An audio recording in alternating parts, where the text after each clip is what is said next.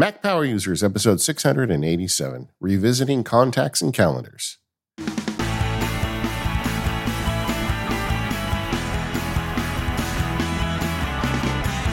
Hello, everyone. This is David Sparks. I am joined today by my favorite nerd, Stephen Hackett. How are you today, Stephen? I'm great, David. How are you?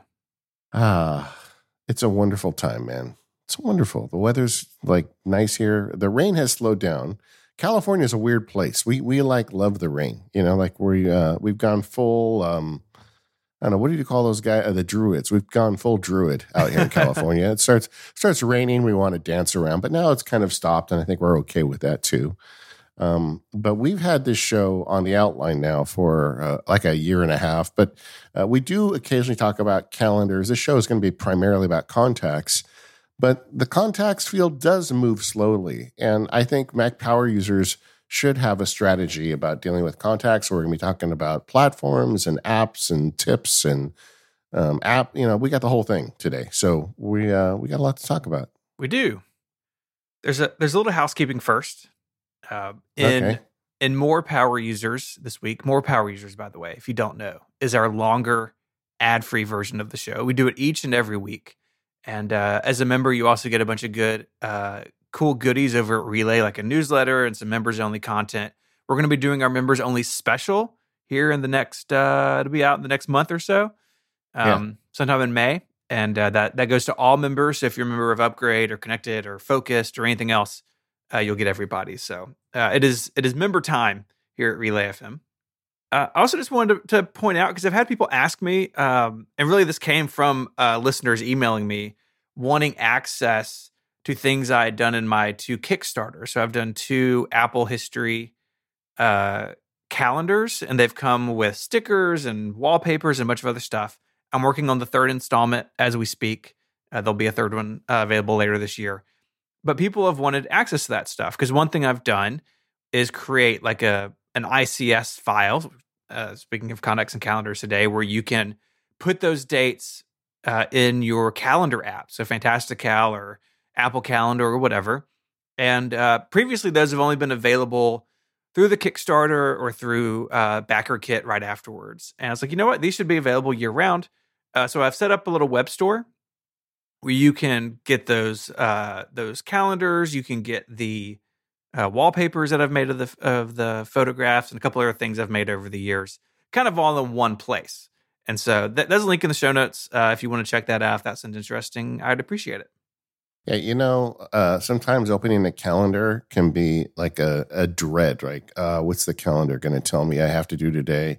And it's there is a source of joy in your calendar when it tells you it's the anniversary of the iMac or something yeah. fun. So I actually really like that, that you made that, and I've got it installed on mine. Awesome. Yeah, it's uh, it's a lot of fun. And, you know, I, I work on these, but I don't know. How, David, are you this way when you make something like it's out of your brain? Like you say something on a podcast and two weeks later, you don't remember having said it? Yes. Yeah. Yes. Especially when you have multiple. Yeah. Yeah. I, I'm kind of the same way with the calendar. I'll say like, oh, this is when the Power Mac G four got the first Super Drive or whatever. So it's a lot of fun for me too. And uh, go check it out. Probably the most popular calendar inside, uh, you know, Apple Park. It has to be, right? I know for a fact there are uh, quite a few hanging in Apple Park and Infinite Loop around town in Cupertino, which is which is cool. Sometimes I got a I got an email from someone actually just a few weeks ago, I think, maybe about a month ago, and it was a a picture of the calendar with a date circled, and it was like, I worked on this, and it was some. ancient, I forget what it was, some ancient like QuickTime thing, QuickTime thing in the nineties, right? Something no one remembers uh, that probably wasn't, you know, that uh, well, you know, widely used at the time because, you know, the Mac was really small in the nineties. Be like, hey, I worked on this and here it is. That made me happy. You know, I want to bring, I want to bring happiness to people. Yes. Well, you know, when Tim Cook does his weekly call to me this week, I'll ask him if he has one for his wall. And, yeah. Um, If he uh, if he doesn't, I'm going to tell him to go to ismh dot gumroad dot com, and then he can get one. Yeah, yeah, he can get a digital version. You know, for Tim, okay, here, okay, no one else listened to this, but Tim, I have a handful of physical ones left. I'm not selling physical ones anymore. You know, I just have a handful left to replace ones that got lost or whatever, but I'll send you one out of the reserve if you're Tim Cook. There we go. Yeah, right. All right. Contacts. I, uh, I, you know, I, I did want to talk about contacts again. It's been a while since we really kind of gave it serious coverage on the show. You, you were not on the show the last time we talked about contacts. And uh, as the Apple history guy, uh, I know in the outline here, you've got some history stuff we need to talk about with contacts and digital contacts. Yeah, I was just thinking back through my own usage. I mean, now I'm on iCloud and I've been, you know, there for a long time. But before the iPhone, before, you know, this is years and years ago, like twenty years ago, I had a, a series of devices, as you do, right? I had a couple of Palm Pilots. I had a, a Windows Pocket P C for a little while. Dude, it's a little side effect. Pocket P C was a legit platform. It was awesome. It was a dumpster fire. I, I tried one and it was no, terrible. We disagree on this. It was great. Uh, even uh, even a Newton for a while. And I just had this flashback to this app called The Missing Sync. It was by a company called Markspace. They're still around. I remember that app. Yeah, yes. Missing Sync's long gone. But it would run on your Mac. It was kind of like iSync. You know, iSync would sync your contacts and calendars to your iPod or various mobile phones. Uh, but The Missing Sync was that for like Palm O S and uh, Pocket P C and these other things. And I just remember the first couple of times I did that, I was like, oh, I can have all my contacts like with me because, you know, when I came up, it was you sort of had your contacts on your computer and then like you had, you know, your most important contacts that you hand entered on your cell phone, right? Like your old Nokia. It's like beep, beep, beep, putting them in. And when suddenly I could sync them and I could have all of my stuff everywhere, it was incredible. And of course, we just expect that now, right? We expect that, oh, David changes his phone number or a friend of mine moves back in town and I update their contact card, that it's instantly synced to all of my devices. And that's how it should work now. But it definitely wasn't always this way. Uh, it's been it's been a road to get here. And, and boy, I'm glad we're here. Yeah, no, I, me too. I mean, I was a little older than you. So when I first started uh, in business, as they say, I had a uh, a paper calendar, which is kind of interesting. You know, in these days, there's a lot of press back towards analog. You know, people who read books in analog, people who do their task managers in analog.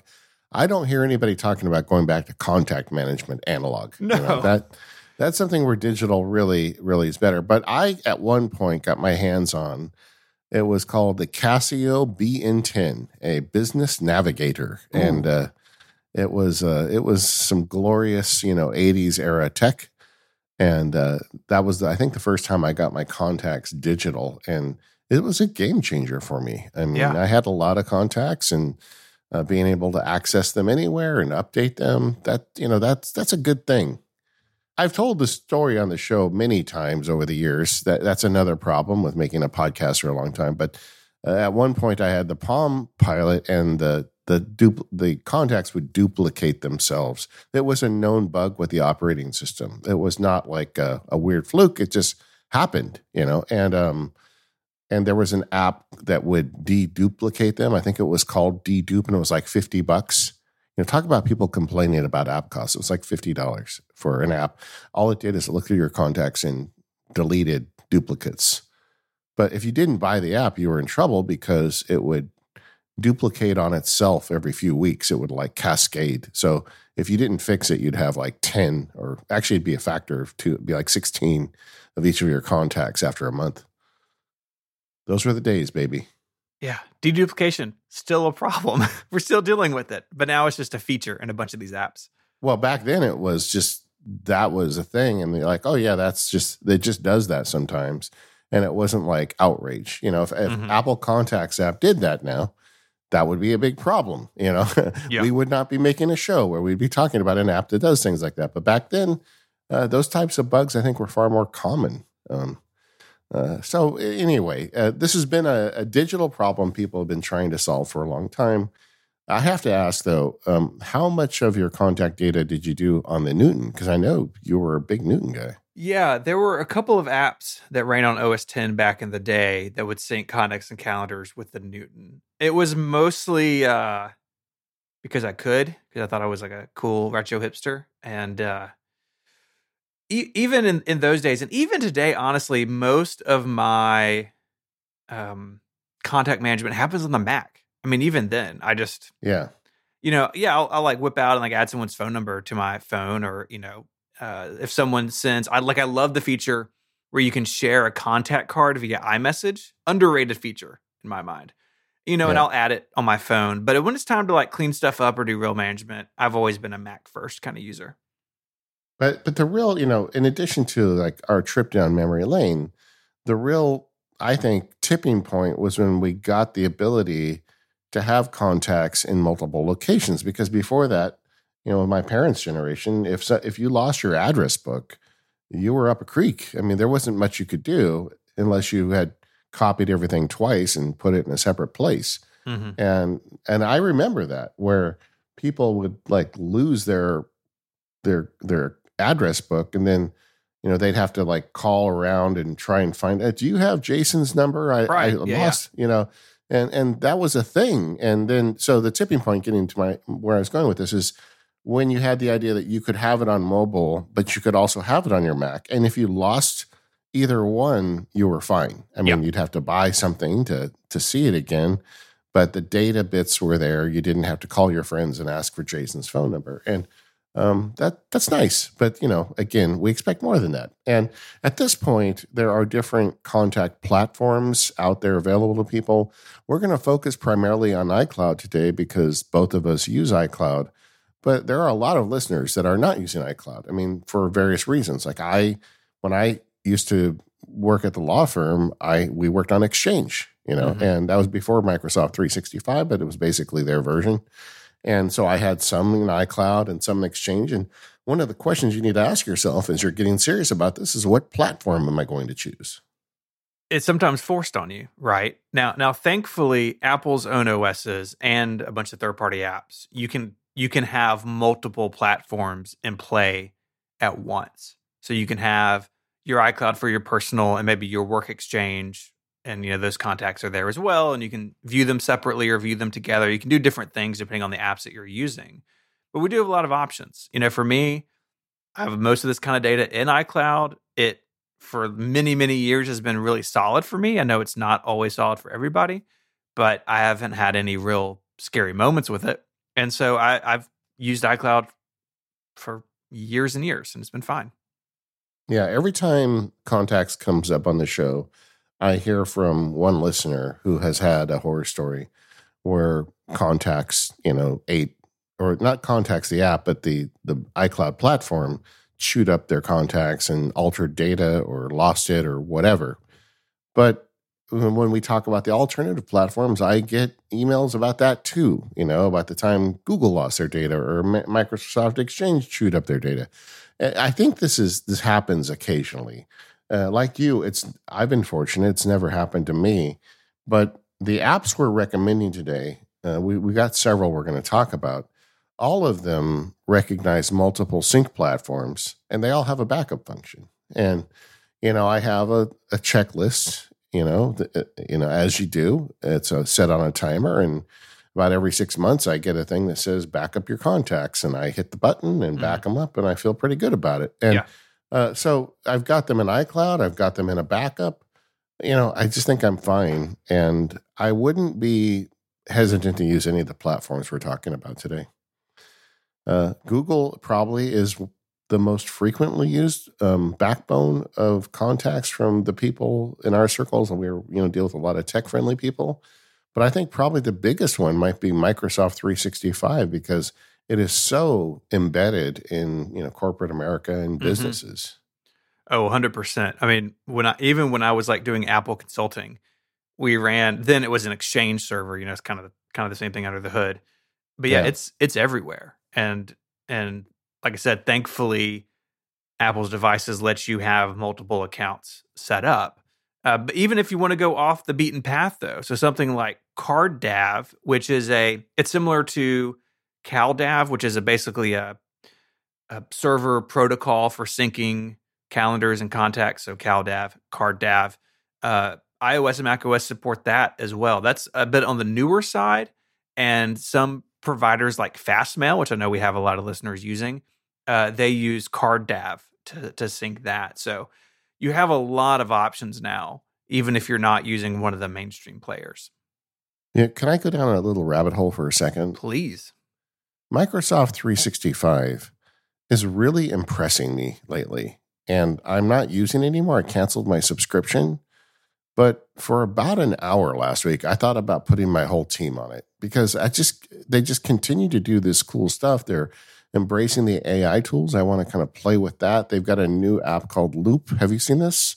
Yeah, it's kind of like it's kind of like Notion, but also it's yeah. kind of like uh, it's also kind of like Open Doc. Like the idea is you have yeah. little parts of documents inside each other. Yeah, and like um, my wife is working in it a lot, and uh, like she has set up her database in OneNote that she shares with her team, and yeah, I, you know, it's it's actually really.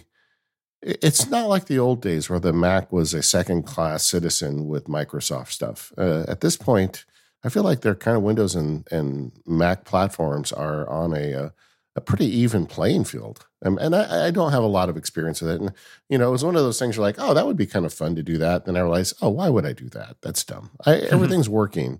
The whole team understands craft. Why would I Why would I move it around? But the um, but that's just kind of one of my failings, right? I, I was looking for the new thing.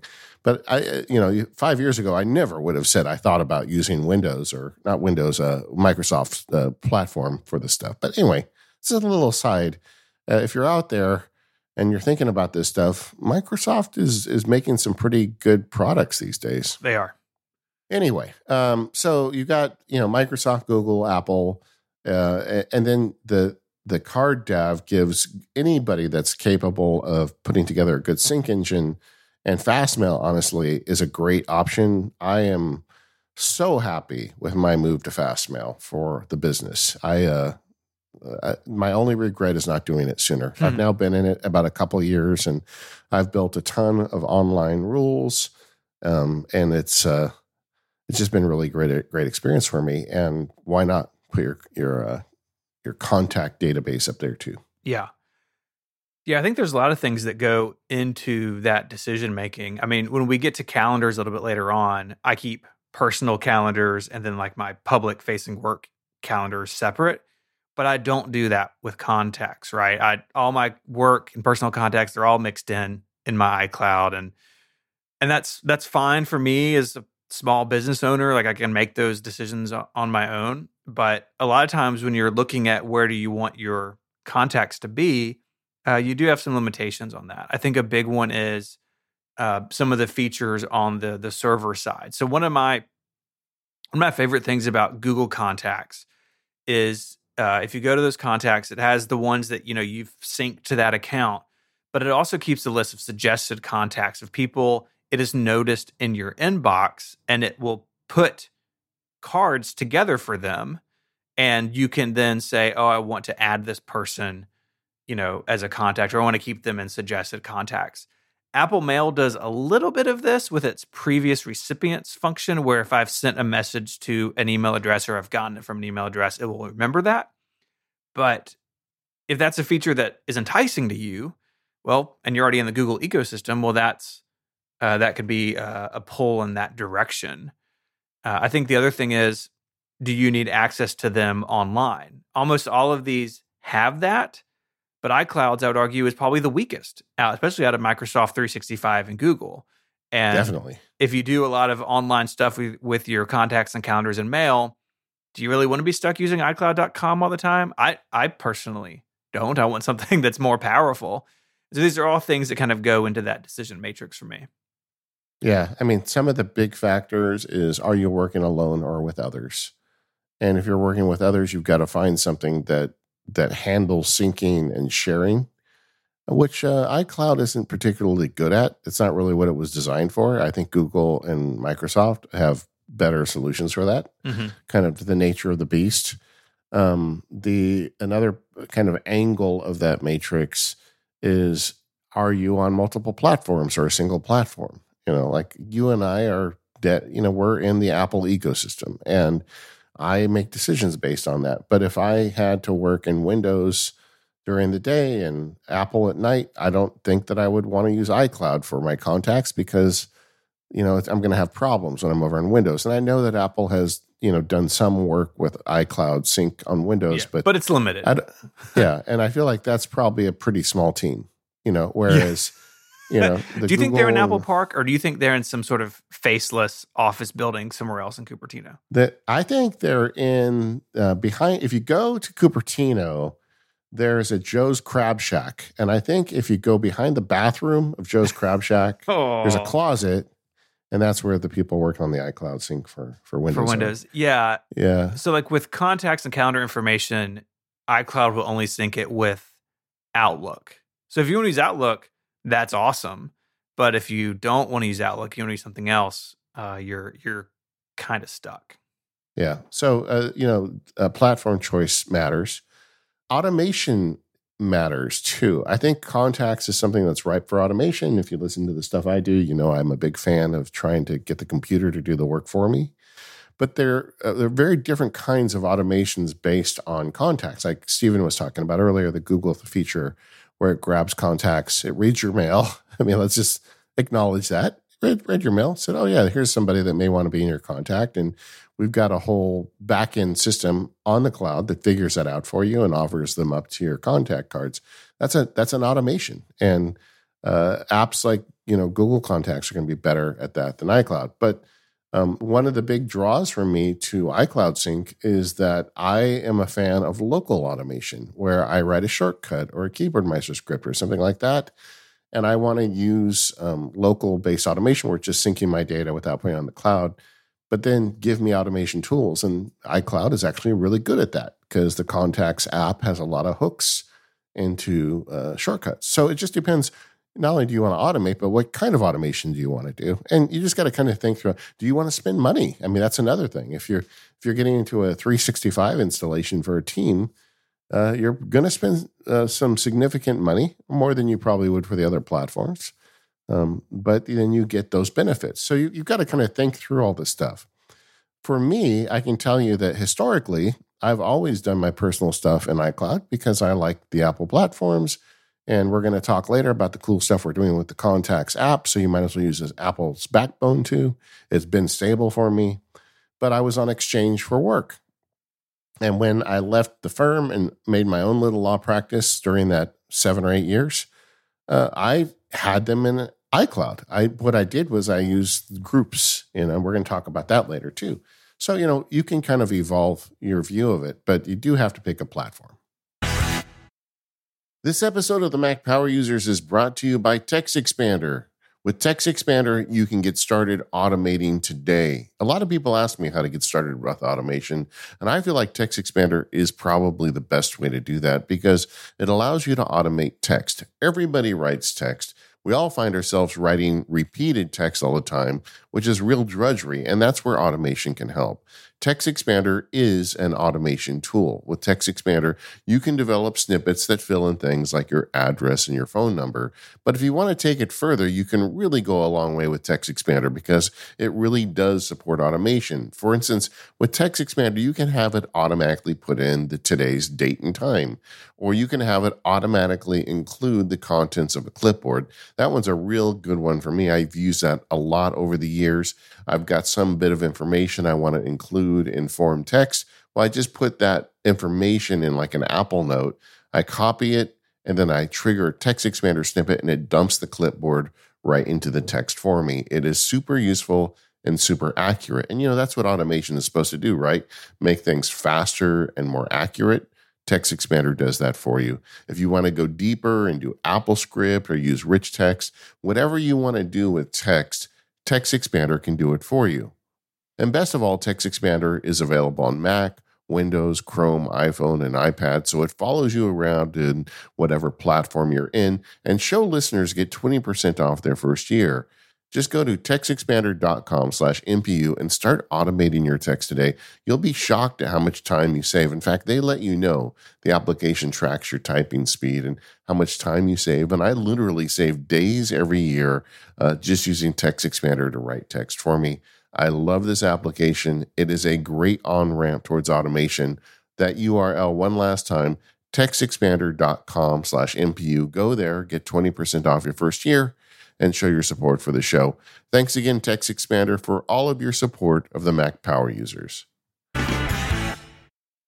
So let's pick up and talk a little bit about uh, Apple's Contacts app, because it's been around for a long time and it's it's pretty basic. It definitely hasn't gotten the love that Reminders or Notes or some of these other programs have gotten. Yeah, I mean, we've been talking about the kind of renaissance of Apple productivity apps, and I we have never mentioned contacts in those discussions. Yeah. Yeah. It's uh it's not great, you know. I mean, it does the job. It gives you a contact. Um it's uh it integrates well with the operating system. I think that's something that it doesn't get credit for.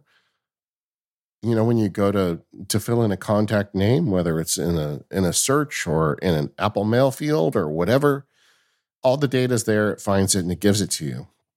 We're going to talk about some power tips later, but like one of the cool things I love is the way I can click on a contact in a mail and add them to, as a contact card, mm-hmm. which should be really table stakes for anything like this, but they do it well.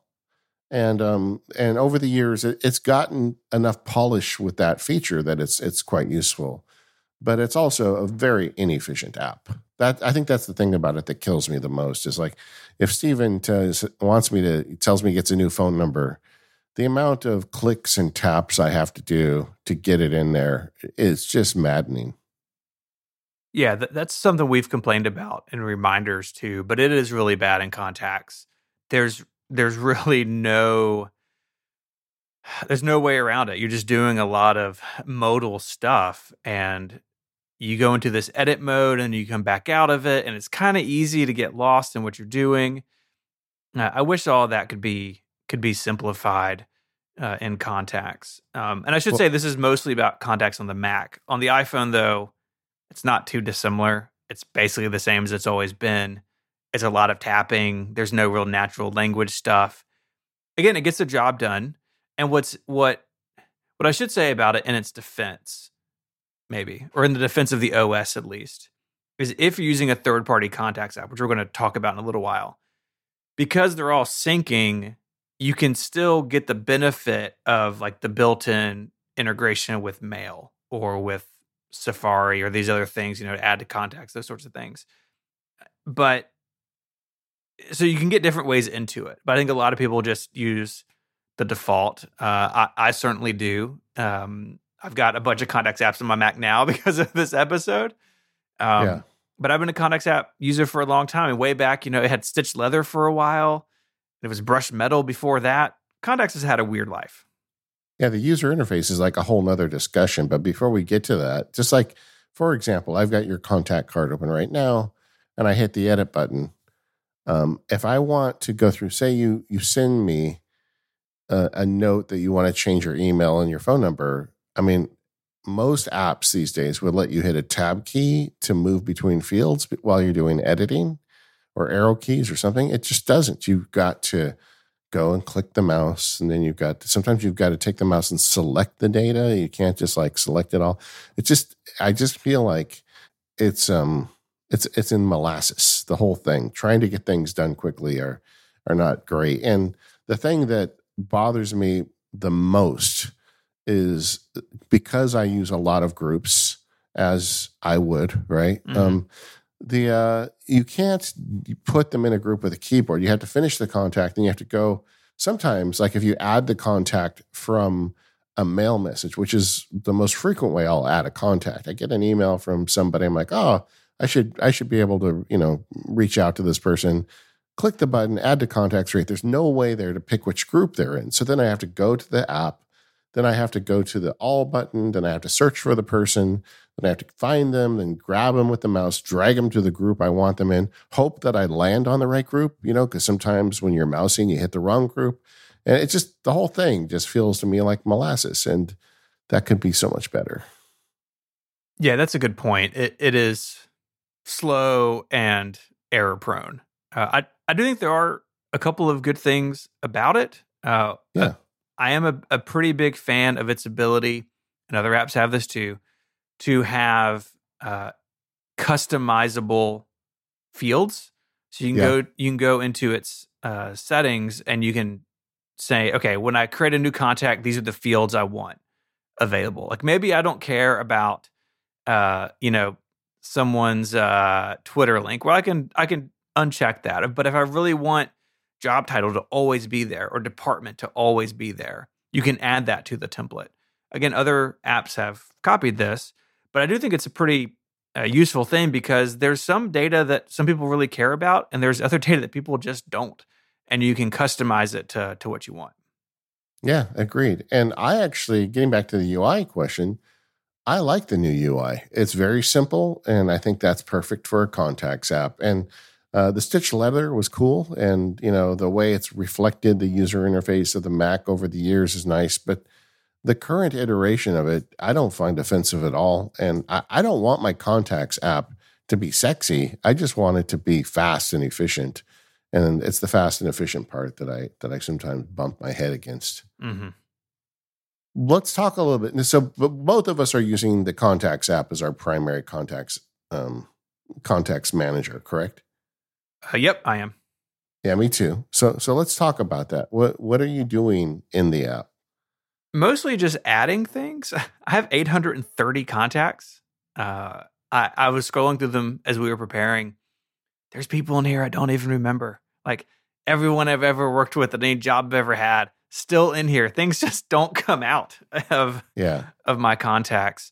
Um, I mean, I'll go in there and do editing, you know, when I need to, but it's pretty static. I, I feel like I, I don't ever go in and obviously clean things up, and I just kind of kind of let add things to the pile, you know. Yeah. Well, I, I had two lives, so. You know, I win. I have seventeen seventy-three. Oh. That's the number of contacts I have. You know, and and it's just, you know, I practiced law for thirty years. Yeah. And and I have all those contacts in there.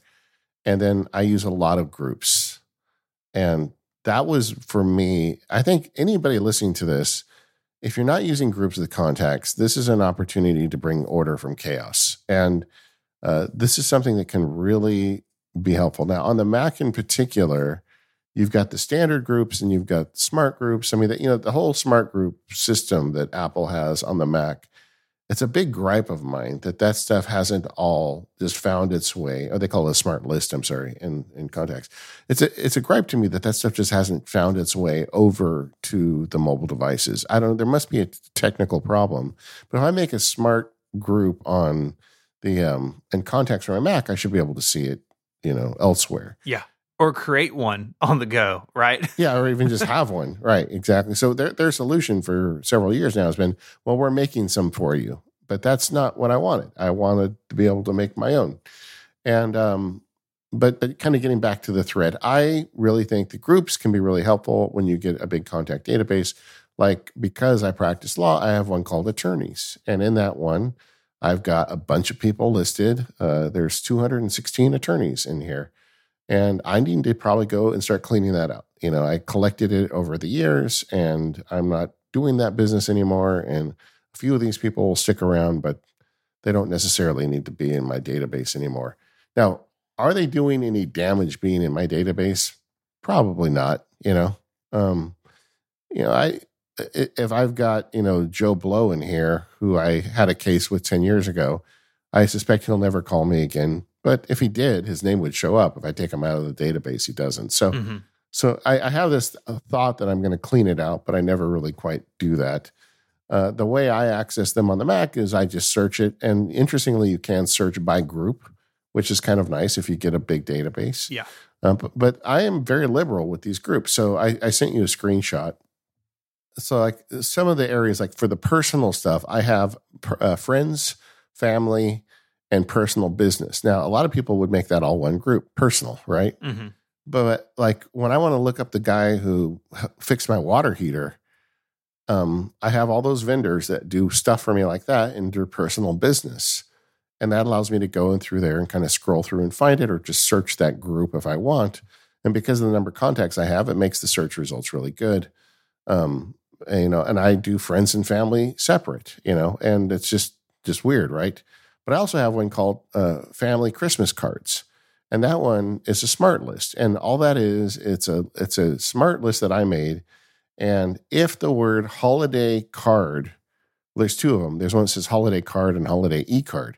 And if one of those two words appears, then they show up in that smart list. And I'm using uh, strategically using the notes field.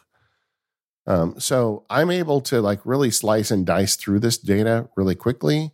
Um, I've got um, a group of Day One journals that are contacts, because one of the nice things with Day One is you can send an email to a specific address and it shows up in a Day One journal. Yes. So I've just got a group of those. And like one of them is Mac Sparky Love. And for those of you who, who write me really nice notes, I'm telling you, those are going into my Day One. And someday when I'm old and drooling in myself, that will be the only Day One journal I read. So thank you for sending those to me. You'll keep me going.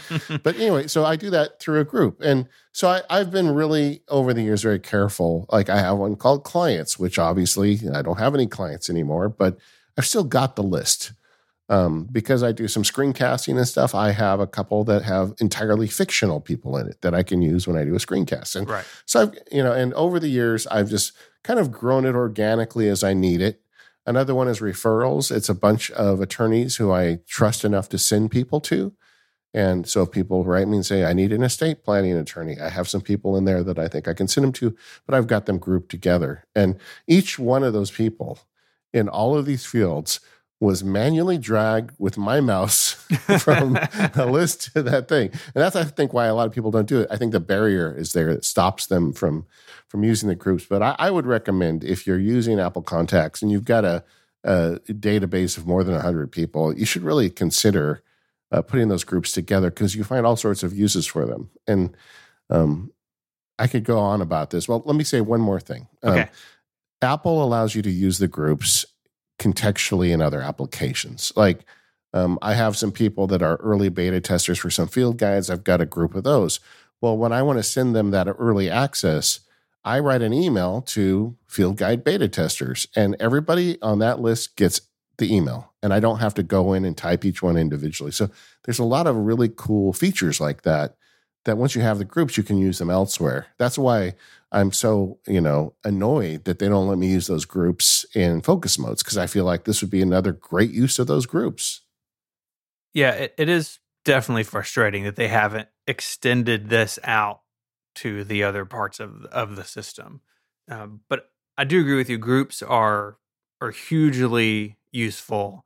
I don't have as many as you, but I do have several. Uh, I chuckled at your Day One journals. I have one called Robots. And so it's like the, the email address to send to FeedBin or to send to Kindle, right? Uh, various to-do apps have, like, you can forward an email to it and it goes in the inbox. And I keep all those there, right? It's, they're all in one place and it's easy to find them and, and, and you know, oh, what is that email address? Go look it up. Uh, so the groups are huge. Uh, I do want to touch on something you said, because I think it's, out of everything I could say about contacts, it's like, like the, the my soapbox is use the notes field, because ultimately you're going to forget, you know, the name of the guy who fixed your hot water heater, or you're going to need to talk to somebody you haven't talked to in a while, and you're going to need to remember some detail about your, you know, previous relationship or whatever it is. And I use contact notes for that all the time. I have a TextExpander snippet that puts the date in, and then I put a little colon, and I just write a sentence or two, whatever it is. Um, and it's it saved my bacon a couple times. So the example I like to use is the guy who put our gate in across our driveway. Uh, he's in there, right? And I could have put him, you know, like his first name's also Stephen, so it's confusing, but, you know, Stephen, gate guy, and then his last name. Well, I have gate guy in, in the note, because I know, if, you know, I'm going to search gate in my contacts, and when I need him in two years when it needs a repair or something. But then I also have in there, like, okay, this is the date that it went in, and he was out here, you know, this date, and he came back this date for maintenance. And when I communicate with him in the future, that means I don't have to go look in Apple Notes or something else. You know, you could put that a bunch of different places. For me, it clicks. For someone I really only a- interact with transactionally, just put that on their contact card. And it is fantastic, because that that does sync everywhere. And you can search for it, and you can build smart groups off of that. Uh, I've got a um, consulting client of mine who, she's a big note taker in her contacts. She's actually the one who kind of opened my eyes to this. And dating way back to like the Palm days, she was using this. And she uses it to build her her holiday gift list. So she has like a tag, or, you know, in the notes field, it's not really tagging in contacts, but, you know, in-town holiday, out-of-town holiday. And she can go in and just make those adjustments to people's contact cards throughout the year. And then when it's time to print her holiday card, she just prints from the smart list. And it's it's really powerful. And you can you can fit it in however you want to, but I really think it's underutilized by most people. I've got a note here I was just looking at. Uh, first of all, I agree one hundred percent. Uh, it's a it's really what I call a poor man's C R M. Right, mm-hmm. You can put any kind of data you want in there. And I was just looking in my attorney field, there's a guy that I had a thing I did with for a client years ago. And in the notes field, it says the case that we worked on together and the name of his client, the name of my client. So I could search the client name and find him. But it also says here, daughter, colon, Alicia, Game of Thrones freak. So, you know, it's like, and I don't, I don't even really remember how that came up, but somehow he started talking to me about Game of Thrones. And I thought, well, you know, if I need to talk to him again, I can ask him how Alicia's doing or, you know, what he thought about Game of Thrones. So it's just like, you can use so much with that note. So now what Stephen was talking about was more of like a um, kind of an activity list, you know, where you, you yeah. date stamp things, but you can also put biographical notes about them. And I get that there are much better apps at stuff like this. In fact, one of the alternative apps for contacts is Daylight, which is a to run your whole business on a mm-hmm. C R M system. And they're way better at that. And there's great online tools for that. That's not really what this show's about today. But um, but for, you know, your personal stuff, I think this is the way to go. For a while, when I was still in my um, honeymoon phase with Obsidian, I moved some of this. I didn't move it, but I, I duplicated it over in Obsidian because in Obsidian, you get obsessed with links the more you use it. You're like, okay, if I did with Stephen Hackett, you know, then I want to have all that information in Obsidian. And ultimately, I didn't stick with it because I, I just don't want Obsidian to be that noisy. And um, I would prefer to put that stuff in contacts database. The sync is awesome. It's on all your devices. You can go into Spotlight, type in a name, and get notes on a person very quickly. It sounds a little creepy, right? That you're writing down the name of his daughter and that he likes Game of Thrones, but it, it allows you to have a jump start with that person the next time you're on the phone with them. There's a scene in The Office where Michael Scott, uh, his contact cards are taken by somebody else. And okay. Like, they're reading the back of it and they make no sense. Like his notes to himself about, you know, people's kids or where they went to school or something. And I feel like if someone came across mine or yours, maybe they'd have similar vibes of like, I don't know what this person's talking about. Yeah. But, yeah. but, but that's fine. I, I will say, uh, like if you go to share a contact, you know, maybe take the notes field out, you know. Yeah, copy that. Problem. Send the that contact and then paste it back in, back in. Yeah, yeah. You like like because the referrals is a good example. When I refer people to an attorney, I will write down that I referred Stephen Hackett on you know April seventh or whatever. And the um and if someone asks me in the future for a referral to that person, I'm very careful not to share the card because I don't want them to see a list of people I've referred to that person. I'll right. just. Give them the phone number or write an introductory email. But like, even for you, I've got like your preferred PayPal address here, you know, because I know at some point I must have sent you money and I wrote it down. It was probably for the, that payoff, that time you had that information about me, mm. you know, but the, um, oh, we're not recording, right? Uh. Yeah. Okay. Well, either way, it's something, right? But I've just got weird bits of information attached to a lot of these cards. Not all of them, but but a lot of them. And uh, I think this is a great use. Getting back to the idea of a tagging system, you said it's not a real tagging system, but it could be. Um, all you have to do is use, uh, I use a, a pound symbol, right, for common ones like referrals, like pound referral is anybody that I might refer business to. And then I can just type pound referral estate planning, you know, and then that'll get me that list of people. The, now you can also have them in a referrals list, but then you can use a smart list that just searches for pound referrals and puts it together automatically for you. So it gives you a couple different ways to skin the cat. But I, I think um, that notes field is something a lot of people don't use as well as they could. And if you don't have a C R M system, well, guess what you do? You know, it's right there. Just start using it. Mm-hmm.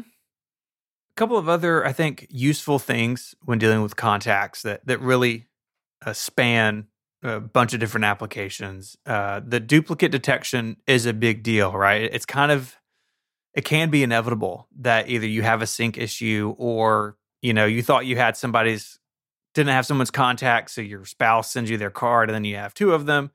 Uh, so uh, Contacts on the Mac has duplicate detection built in. A lot of third-party apps do as well. Uh, Contacts does it in a visual way where it shows you the two cards. It kind of gives you some options about what you want to do, which I like. I don't want it to blindly merge things. I would like to know what it's going to do and kind of lead it by the hand. And yep. I, I ran it on mine, and I only had one out of however many, what did I say, eight hundred something contacts, seven hundred something contacts.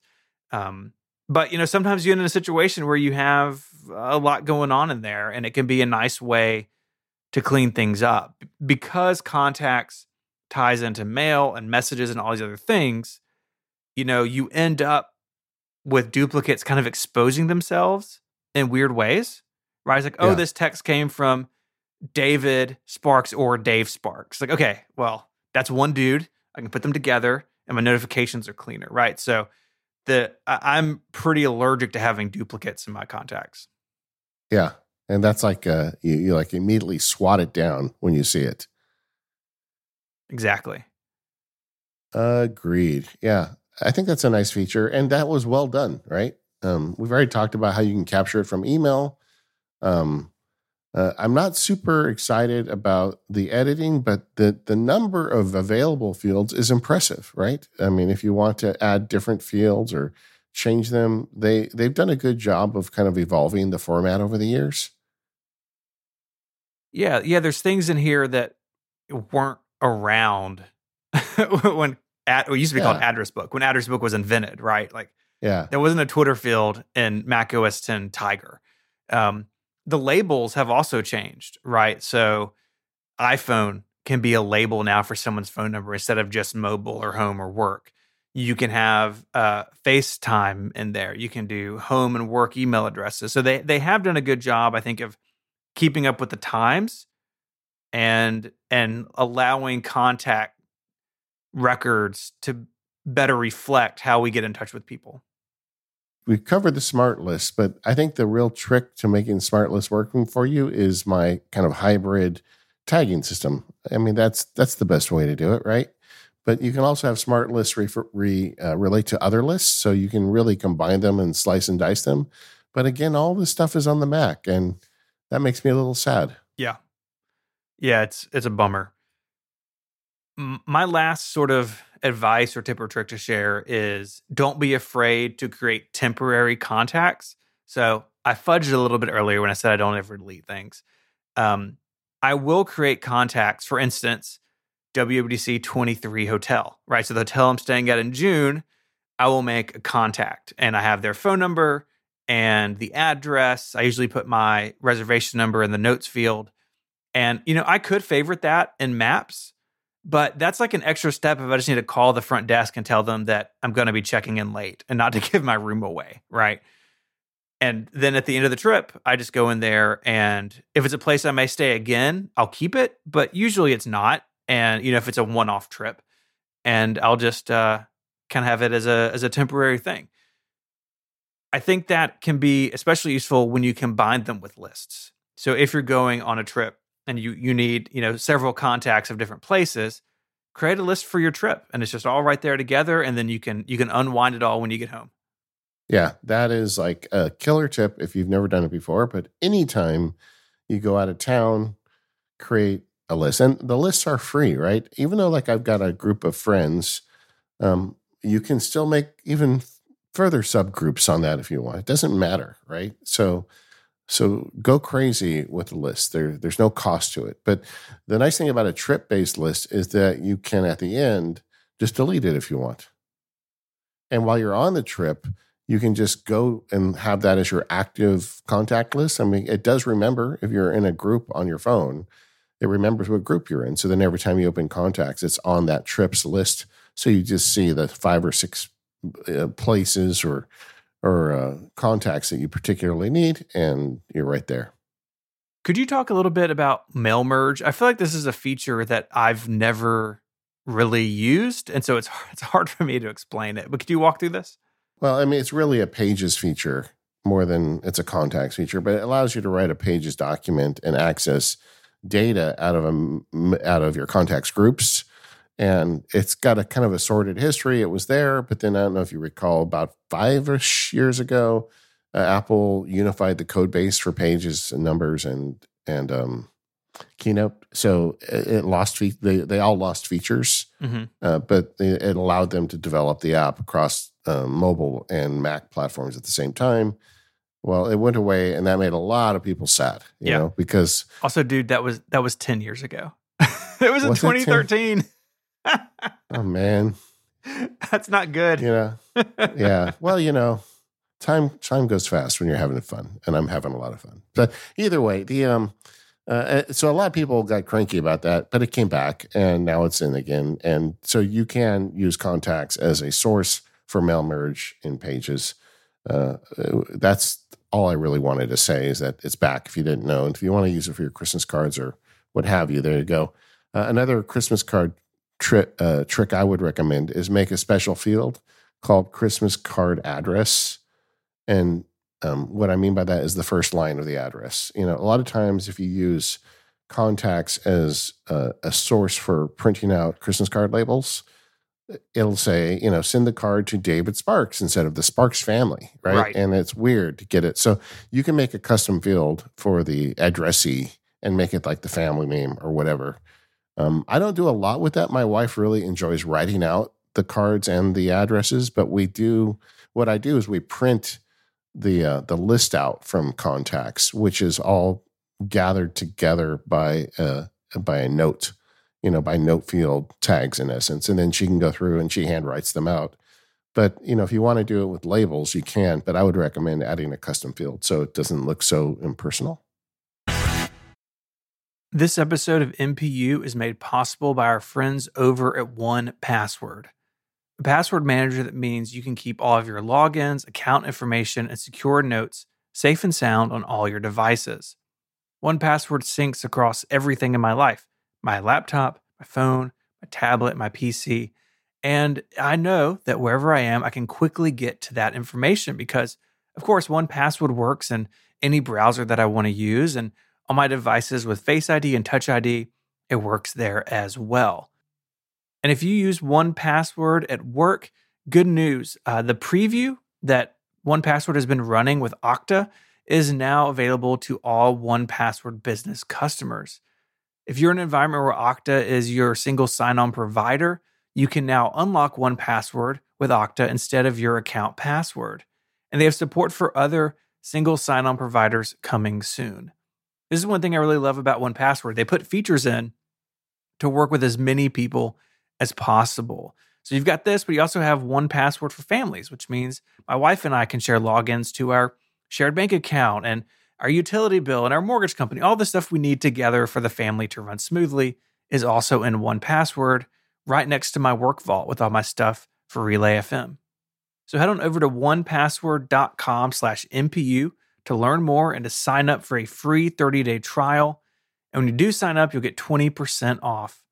Once again, that U R L, one password dot com slash M P U. Okay, there are other apps, though, to manage your contacts. One of the most popular is CardHop um, from Flexibits. Uh, we had Michael Simmons on the show earlier this year. I mean, Flexibits is really known for Fantastical. That's their kind of flagship app. But they took all of that natural language tech and they applied it to a contacts app several years ago. I'm not going to say how many because I'm sure I will get it wrong. But um, all the things we were complaining about, how hard it is to edit and add contacts with the contacts app, are fixed with Flexibits CardHop. Yeah. That's the short version. Yeah. The natural language stuff is really cool. And it's not just for creating contacts. So you can uh, start typing the word email. So if I type email and then D A V, it says, oh, do you want to email David Sparks or David Smith or, you know, any other Davids I have in my contact list? So you can use it almost like a launcher out of your contacts database. Like there's not really anything like this. It, I guess it's kind of like drafts or like text goes in one place and you send it elsewhere. But It's, it's also kind of like Alfred, you know. Kind of like Alfred, like, yeah. Yeah. It, it's really pretty awesome. Uh, the other thing you can do is if you start typing, and so say I start typing David, And then I start the last name with L and say I don't have David L, anybody in my contacts. It will assume correctly that I'm actually wanting, wanting to create a new contact and then kind of give me that U I. It's super fast, super well done. And once you kind of learn its language, it really makes contacts feel clunky. Yeah, and the actually had some involvement. I did the videos for them when they first released it. And I told them there was one feature I wanted, and it made it in. If I type Stephen Hackett, and then I type the pound sign, you know, once it finds your contact card, then it gives me a list of all of my groups. And I can just mouse over or arrow key over, or it just type the name of the group I want to put it in, and it automatically puts you in the group. Oh, so that's the, cool. The problem I was talking about with all the dragging and everything goes away with it. Um, They have a timestamp. I mean, this is really an improvement over Apple Contacts in almost every way. Yeah. Like they have a they have a timestamp feature in the notes field, so you don't need to run a TextExpander snippet. You just click the button, and it adds a timestamp if you want to keep notes on it. Um, and it all looks at the same database as your Contacts app, so you can use it at the same time. Um, I use this app tactically. I probably should use it more than I do, um, but. You know, when I need to like do something to a contact, I will do it in CardHop. Um, I don't dig into the CardHop or contacts database that often as I'm working. Uh, that data shows up in other places, either through Alfred or, you know, the mail app or whatever. But I use the, the these apps to make sure the data is good, but actually execute and use the, the data elsewhere. Mm-hmm.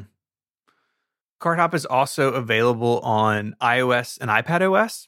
And yeah. Really, it's very similar across them. Like once you kind of learn what it can do with the natural language, you can uh, you can do it everywhere. I feel like we're trending Mac specific on this episode, but it is available yeah.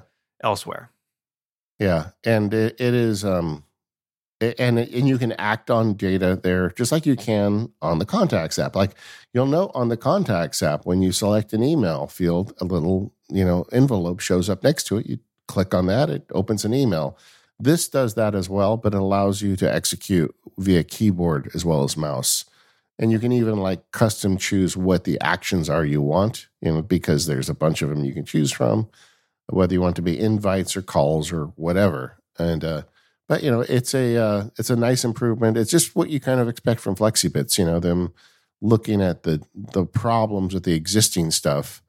And and tying into it and trying to give you a better user experience. Mm-hmm. Yeah, it's it's really what they're best at.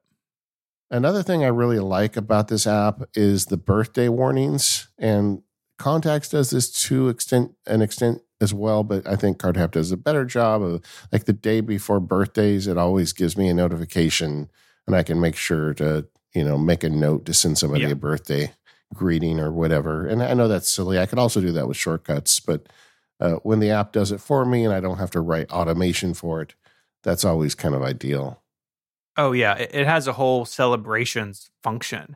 And so I can go in here and see birthdays. If I have people's anniversaries, you, I think that pops in there as well. So I can scroll through like the whole next month and it's like, oh, this person, yeah. this person, and this person have, you know, birthdays coming up. And you can also do that in calendar. So one of the times between Contacts and calendar is that you can have birthdays. Calendar, it pulls all that information over, but um I, I like the way CardHop does it, just because it can send you the notification and because you can just scroll through really easily. It's like, oh, when is my sister-in-law's birthday? Oh, it's in July. You know, it's fantastic. It really comes down to honestly, if you want Fantastical in your life, you know, because it's part of a Flexibits subscription, and a lot of people don't want to pay for a calendar and a contacts app, and I get that. And yeah. if you are doing fine with what you have, then you shouldn't pay. Um, uh, we talked about Fantastical at length earlier, and my big takeaways for the type of calendaring I'm doing, the extra tools are totally worth the money spent. You know, I mean, uh, I know we've we've had some of the listeners write in and complain about, well, you know, they raise the price and it's quite expensive, but there's a lot of dumb stuff I spend money on, right? Mm-hmm. And um, Uh, this isn't one of them because the additional features are so useful. Like, and I don't want to get into the the calendar features, but they, they've got like server side stuff they're doing now that, that it makes a more powerful calendaring system. And since I'm already on board for that, then I've got this as well. That said, I don't use CardHop one hundred percent of the time. I just, I just don't, you know, and I, I think it's probably a, a function of habit because I've used contacts for so long. But if I do anything serious, I'll probably do it in CardHop. If anything, anything group related, like a good example is when I click the contextual button in Mail to add a person to contacts, I don't go through the exercise of opening the contacts app and dragging them over anymore. I just open CardHop and I access the person through the CardDAV database, type their name, I hit the pound sign, I put them in the in the place where they belong. And, yeah. yeah, that's nice. Well, it's your feature. You have to use it. I know, really. An alternative is Busy Contacts. Uh, this is a fifty dollars one-time app, but it's also on SetApp. So if you're a SetApp subscriber, you, you get access to Busy Contacts. And it is more, more of a traditional contacts manager than I think CardHop is. Yeah. Uh, it, you know, it syncs with all the, the regular, you know, iCloud, Google, Exchange, et cetera, et cetera. But I think my favorite thing about Busy Contacts and playing with it in preparation for this episode is the the different views you can get into your contacts. And so by default, it uses a very similar um, layout to contacts, right? You kind of have your groups, and then you have your contacts, and you have the, de- the details. But it also has a view that puts them at the top, like how uh, Apple Mail can and, and used to do by default, where your messages are at the top and the details are below. And that means you get columns. And so I could turn on a column for company and I could sort by that and say, okay, here's everyone in my contacts database that works at, you know, Saint Jude. And yeah. they're all grouped together because I've sorted by the company. And something about this layout really clicks for me. Again, not something that I would use every day, right? But if you compare it to contacts, well, contacts I'd be searching, right? And then like, then do I make a smart group? Or like, what do I do? Sometimes I don't need something that's that sort of structural, right? Sometimes I just want to yeah. sort by something and it's like, oh, I know this person works at Saint Jude. Like, what is their name? And maybe it's in here. It's pretty sweet. And as far as I can tell, unique to Busy Contacts. No, I agree. And I could see... And just knowing your your personality, I feel like that view would be like push a lot of buttons for you, right? Yeah. It's like, ah, perfect. And and there is a look to the BusyCal slash Busy Contacts apps. You know, it's got like a, a U I look. It, just like the Flexibits has a look to their apps. And I honestly think that's a big piece of this. Like it's hard enough getting through life. If you have a contacts or a calendar app that bring you some delight when you work in them, you should definitely use that one. yeah. And and again, if you're in, if you're already paying for SetApp, you've already you already own this app. Just download it and start using it. If not, they've got a trial and you can give it a shot and see what you think. But but I, I do think there is like a, a um, there's a piece of this that isn't easy to really quantify, and every person's going to be different. Like, oh, I really like the way you know CardHop has this look or does this one thing. Like for me, it's group management. CardHop is something that really draws me in. But you say, but I really like the listing in Busy Contacts. You know, find the features that really like connect with you and just use the one that works for you.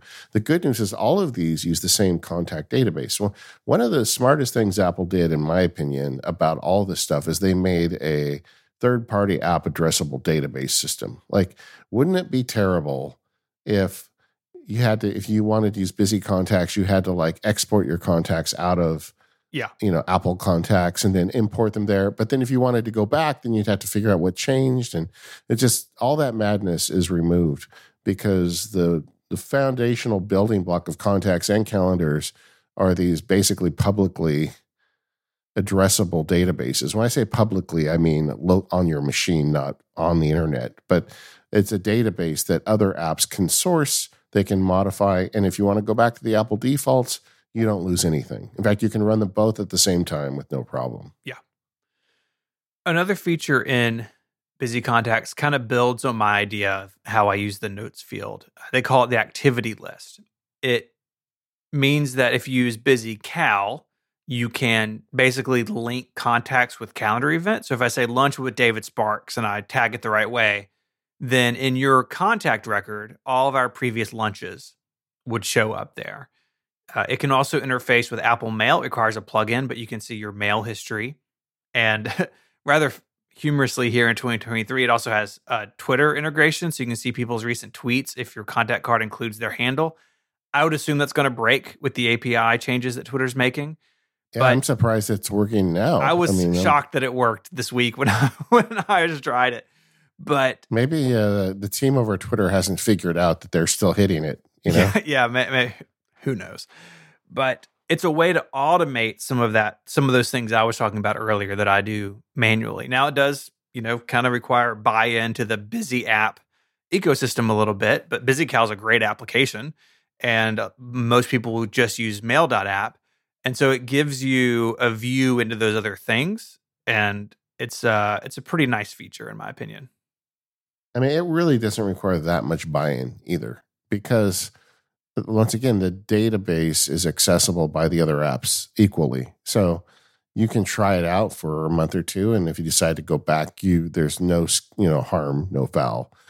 Like I I use BusyCal in addition to Fantastical because I like a Fantastical only renders one app window. Like if I want to have, and that's the one I work in all day, but sometimes I just want to have a full screen on my big monitor. Stephen, I don't know if you're aware of this, but the monitor I have is a little bigger than yours. So, um, but, but I can put like a year view on this gorgeous monitor. Yeah. And it looks great and give it its own screen. But uh, Fantastical doesn't let me open two iterations of the app. I think it's there's something going on where that's really hard. And uh, so I actually run BusyCal just with the, the full year view, and I keep that in a separate space.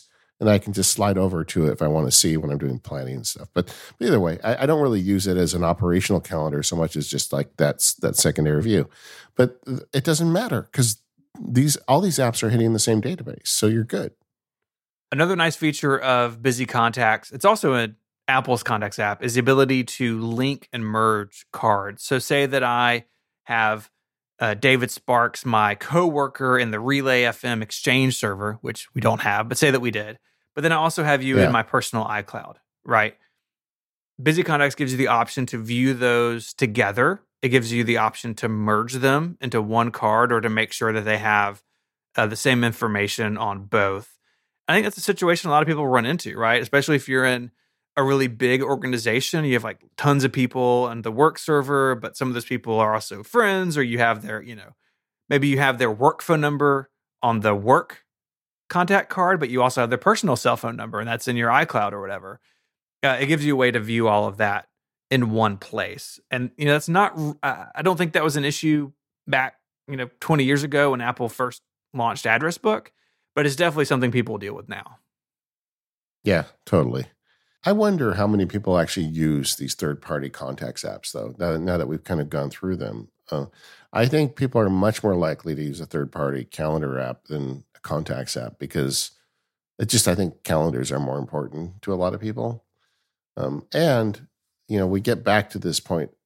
Apple's contacts app is clunky, but the notes field is there, and it's golden, and it works, you know. Uh, one other app that I think is worthy of mention, it's kind of a unitasker contacts app. And there there used to be a bunch more of these, but since Apple Contacts has kind of folded in the feature to find duplicates and stuff, there used to be a bunch of apps that dealt with that, but now you don't really need those anymore. So just keep it with the Apple app. But there's one called Importer for Contacts, and I downloaded and tested this out leading up to today's show. And, you know, there's always somebody that has an Excel sheet with all their contacts in it. You know, yeah. It's just, it's a thing, right? I think a, a lot of businesses do it too. And if you decide, you know, I want to be able to use a grown-up contacts app instead of this Excel sheet, this app does that. It just takes an Excel sheet and turns it into contacts, and it does a really good job. It worked flawlessly for my tests. It's got a ton of positive reviews. Um, and, you know, if that's something that you're struggling with, there's an app for you. It's very cool. Uh, this developer also has an app for exporting out of contacts. So if you need yeah. them in some other format, uh, like C S V, Numbers. Uh, it can even deal with Outlook files. So like on Windows, Outlook stores this data in, in like a weirdo C S V format, and you can uh, you can manage all of that with these apps. So this is this is cool. Something you probably don't need every day, but if you do end up in a situation like this, it gives you some options. Yeah, if you've got the problem, this solves the problem. This episode of the Mac Power Users is brought to you by NetSuite. Go to netsuite dot com slash M P U for the leading integrated cloud business software suite and get a special one-of-a-kind financing offer, no interest, no payments for six months. Being a business owner or working closely with business owners means knowing your numbers. If your business earns millions or maybe tens of millions in revenue, stop what you're doing and take a listen, because NetSuite by Oracle has just rolled out the best offer. NetSuite gives you the visibility and control you need to make better decisions faster. And for the first time in NetSuite's twenty-two years as the number one cloud financial system, you can defer payments of a full NetSuite implementation for six months. That's no payments and no interest for six months. And you can take advantage of the special financing offer today. NetSuite is number one because they give your business everything you need in real time, all in one place, to reduce manual processes, boost efficiency, build forecasts, and increase productivity across every department. Having all the information you need in one place makes it so much easier to make decisions. I know as a business owner what a difference it can make and how much easier everything operates when information is available. It really means smart decisions can be made faster. And this NetSuite offer is extraordinary, so join the thirty-three thousand companies who have already upgraded to NetSuite and gained visibility and control over their financials, inventory, H R, e-commerce, and more. If you've been sizing NetSuite up to make the switch, then you know this deal is unprecedented. No interest, no payments. Take advantage of this special financing offer at netsuite dot com slash M P U. That's netsuite dot com slash M P U to get the visibility and control you need to weather any storm. N-E-T-S-U-I-T-E dot com slash M P U. Our thanks to NetSuite for their support of the Mac Power Users and all of Relay F M. So let's talk a little bit about calendars. We did just do an episode on Fantastical not that long ago, and I think in that episode we spoke a little bit about how we use calendars, but I thought briefly we could recap that. Um, you're a Fantastical user. You have lots of calendars. We're going to dig into that a little bit later. But um, what for you kind of pushes you over the edge away from calendar? You mentioned some things earlier, but what are some of the things that you think people should think of if they're looking at Apple's calendar app and say, you know what, maybe maybe I do need more? Well, I mean, the feature set is bigger. Um, uh, you know, the the big selling point for Fantastical, we're going to keep the Fantastical bit short because they got a whole show not yep. that long ago, but the um, the natural language input is amazing.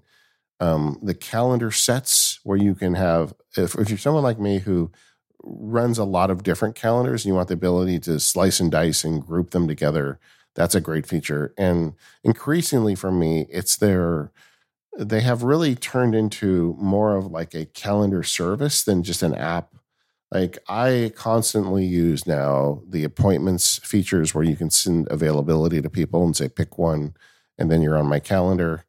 And they do it in a non-creepy way. You know, a lot of these services want access to your calendar in order to be like kind of the web integrator or the, you know, like the place people go to book time with you. Mm-hmm. And and I don't want to do that. I don't want to give anybody access to my calendar. Maybe it's my lawyer days bleeding over, but I just don't want to give open access like that. They do it all locally and they do it very reliably. And when I need to make an appointment with somebody, I hate that thing where you start emailing each other and say, well, I could do it on Tuesdays or Thursdays. Yeah, it's the worst. And yeah, you know, instead I find that if I say, you know, here's a link, you click in an email, it gives you five different options that I've provided you. You pick one, Fantastical updates my calendar. And the other thing it does is it holds, while it's pending, it gives me the, it, it puts those five uh, um, options in gray saying, don't double book over this. You might have a meeting then, but you don't know yet. And then once they pick one, all of them disappear except the one they picked. You know, it's just like just a bunch of little friction points. If you add them up, to me, it's it's worth the, I guess, fifty-seven dollars a year I pay for it. And I do pay for it, by the way. Somebody complained to me like, well, you don't even pay for it. No, I, I pay for it. I If I use a service, I pay for it. Uh, it it's um, it's just worth it to me. You know, I mean, I don't know. I don't, there's a lot of things I don't do, but I do pay fifty-seven dollars a year to Fantastical to make my calendar easier. Yeah. And, and I think we probably should talk about the price increase a little bit. We yeah. didn't get into it on the show. Uh, we had the founder of the company on, and we just felt like we're going to get the answer that was given publicly. And so we didn't push it. But as a recap, it's now, like you said, fifty-seven bucks a year, four seventy-five a month. And they also have a family plan. So if you share this with other people, it can be a little bit cheaper. But that was like a forty percent increase uh, in our market here in U S dollars. In other places, it was higher. And it, it did understandably turn a lot of people off. And I I totally get that. For you, it sounds like the features you get out of it are worth the money for you. Uh, some people, it crossed the line that it didn't anymore. Uh, but it is worth worth mentioning that they did that. It is the first increase they've had since moving to the subscription model, and I give them credit for that. And everything is more expensive in twenty twenty-three than it was eighteen months ago. But uh, it's, you know, it's a chunk of change. Yeah, but it, it, it is more than an alternative calendar app that has uh, natural language input, which is what it started life as. Yeah. It's it's become really, in a lot of ways, a service. And if you're using things like trying to schedule appointments and like the features, you know, if I didn't use the power features, maybe I wouldn't pay for it. I don't know. But uh, my advice would be, I think they have a free trial. Give it a try and see what you think. And everybody makes their own decisions. I, I would caution you, though, don't get too upset if it's not for you, or if it's you feel like it's not worth it, then you can vote with your feet. And and that's just the way it is. I mean, I was just thinking about it today. Um We're recording later than normal. My daughter came in. I had to pick her up at the airport, and as it is, you know, when your your kids, you pick up your kids, they're like, "Hey, Dad, can we um, can we have lunch?" And, you know, your your growing child wants to have food with you. You're not saying you always that. Buy them lunch, right? Yeah. Yep. Yeah. I mean, you want to hear about their life and stuff. I totally spent more money today on lunch with her than I did on a year of Fantastical. You know what I mean? It's like th- there are things we spend money on without blinking. But, you know, when apps get, you know, above the twenty or thirty dollars range, there's like a, there's a little alarm bell that goes off. But in my case, it's worth it. And that's all. I mean, if it stops being worth it, I won't pay for it anymore. Yeah.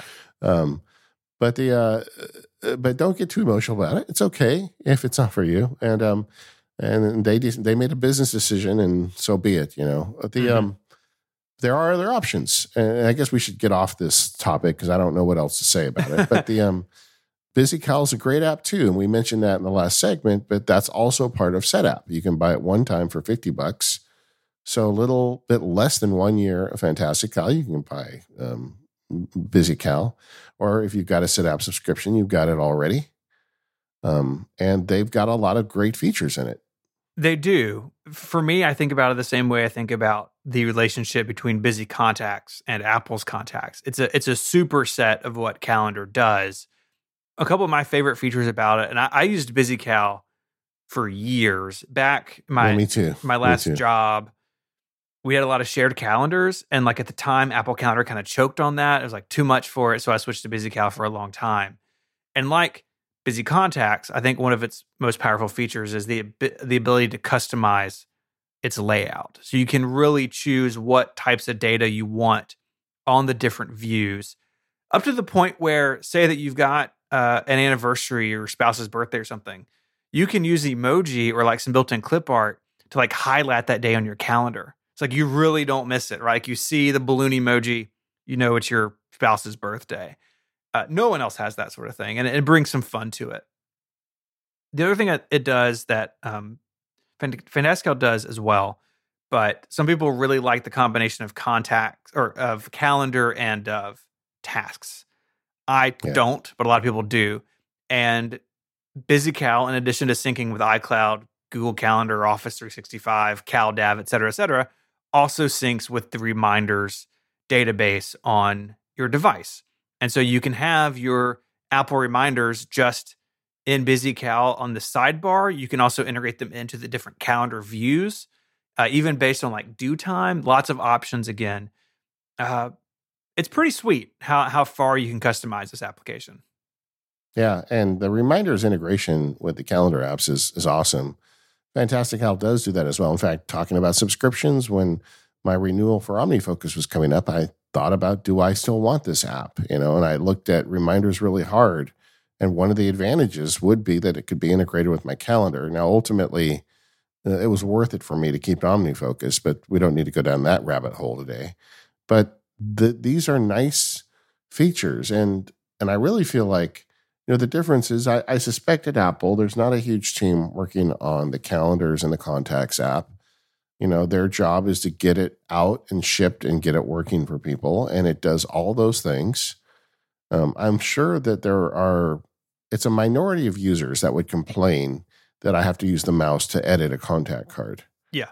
But but for those of us that do, it's a it's a big deal. Like, you know, we just want to be more efficient on our devices. And uh, companies like um, Flexibits and Busy, I don't know what the company's name is anymore. Busy Mac. Busy Mac is, um, you know, I think companies like this are are looking for power users, the people who are listening to this show, to say, no, we're going to give you something that has a bigger development team that tries to give you features that other people aren't willing to do.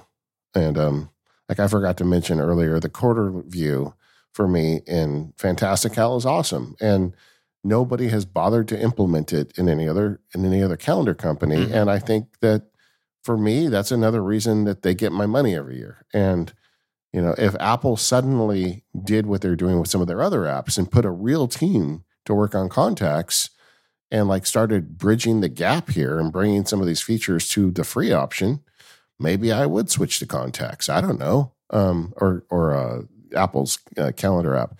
But they just, it doesn't appear that that's high on their list. Yeah. BusyCal also has some natural language processing. Apple's own calendar app does as well. But yeah. Uh, Fantastical is still the best at it. Although BusyCal is, is really come a long way when I was playing with it today. Uh, it's pretty close to Fantastical, and both just wipe the floor with Apple's implementation. Yeah, yeah, they're both great. I mean, honestly, if you um, try either one of those apps and you're serious about your calendar, you're gonna you're gonna probably want it. And then it's just a question of picking which one fits you better. And yeah. I, I think if if the BusyCal and Fantastical people were here today, they'd say the same thing, you know. Use the one that you like. I mean, it's hard enough managing a calendar. Don't do it with one hand tied behind your back. Yeah. And and these apps both have trials. And so you can get in there and spend some time with it. And, you know, they are on the surface kind of similar, right? In terms of just the the bullet list of features, but they treat those features differently and the layouts are different. And uh, you may find what you need in, in, in one of them that really kind of sticks with you. This episode of M P U is made possible by Things from Cultured Code. It's an award-winning to-do app that is awesome if you're an Apple Shortcuts user. You're going to love the latest update to Things if you are, because the team at Cultured Code has adopted the new App Intents framework and added nine new actions that greatly extend what's possible. In fact, you can now completely automate your workflow with Things on the Mac, iPad, and iPhone.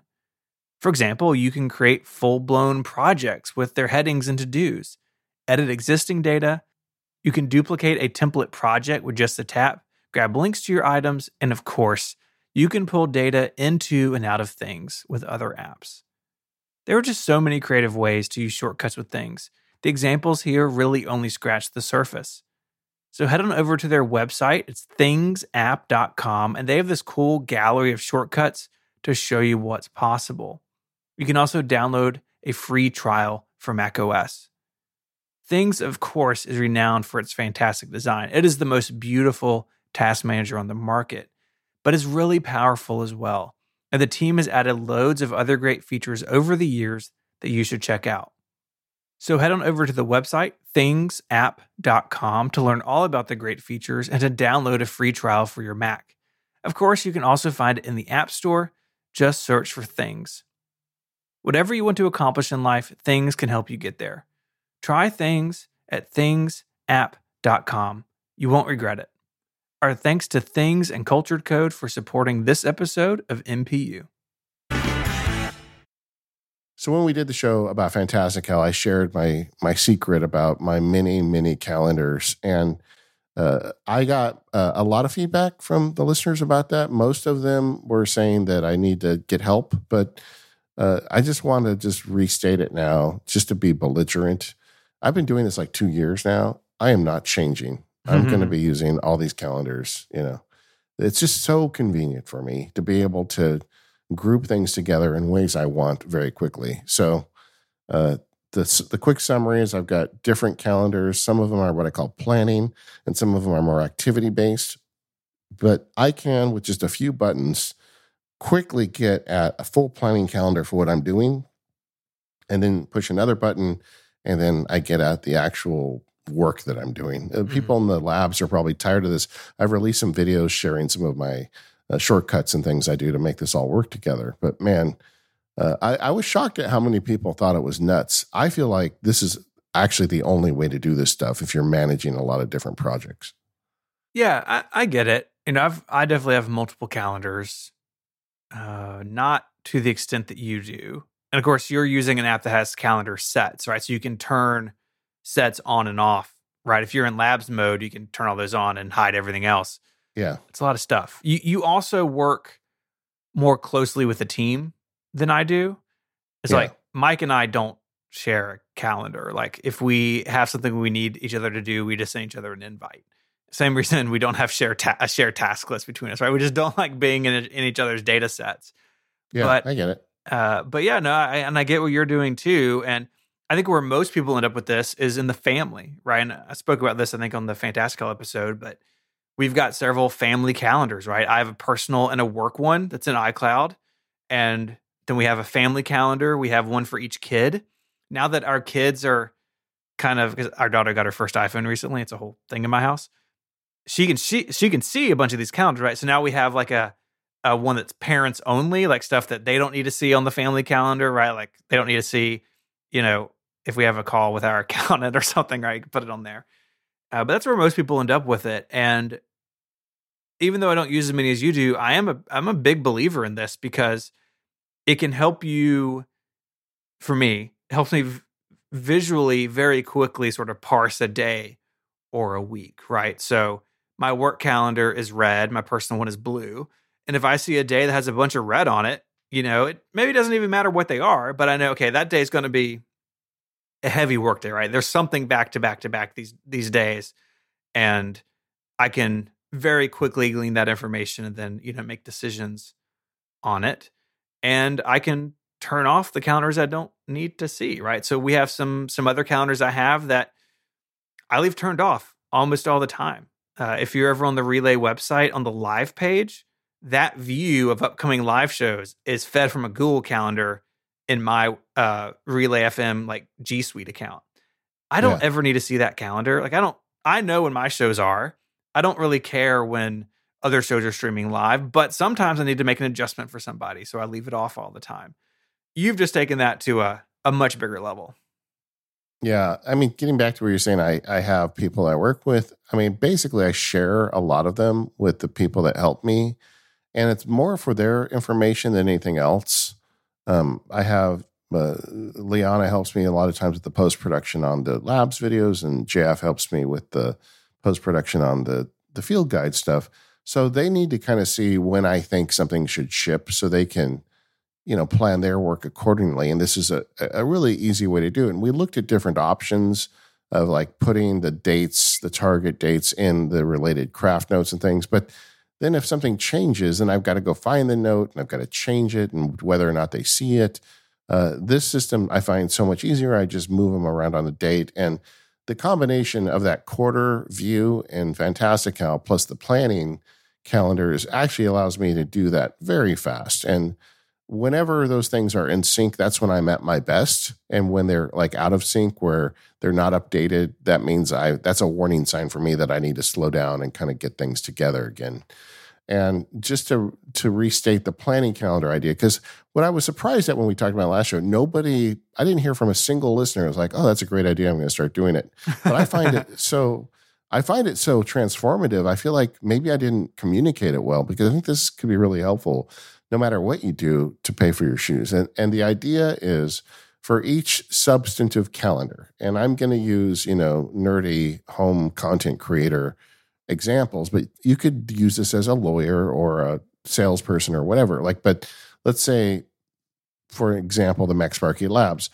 I have a planning calendar, and on that, I list the published dates. Everything on the planning calendar is a full-day event, and that's all the major things I'm doing as part of the labs. You know, the next meetup, the next deep dive, the, the publication date for this video I'm working, and all that stuff shows up on that calendar as all-day events, because it's a separate calendar from the calendar where I write down the actual event itself. You know, that the deep dive is going to be from eight a.m. to ten a.m., or whatever. That's not on the planning calendar. That's on this the lab's calendar. But the lab's planning calendar just has all-day events for each one of those things. And then I can always go to that view in monthly or quarterly views where I usually see it and say, show me the planning for the Mac Sparky stuff. And I can see at a glance all the big items coming at me in the next two or three weeks. And if I need to make adjustments, I can do that. Uh, another example is I have a shortcut I run when we schedule an episode of Mac Power Users. So there will be the calendar event where you and I record it. There may be an event where I plan or work on the outline. But there's also a planning event, which is an all-day event for recording that show. And I see that on that planning calendar. And so this gives me the ability to strip all the noise out of my calendar and just see what are the big things heading my way. And I just find it so useful. And I just kind of stumbled into it because I couldn't talk the Fantastical guys into adding a feature, you know, and because I wanted them to say, well, allow me to duplicate an event as an all-day event so I can see it. And they thought it was nuts.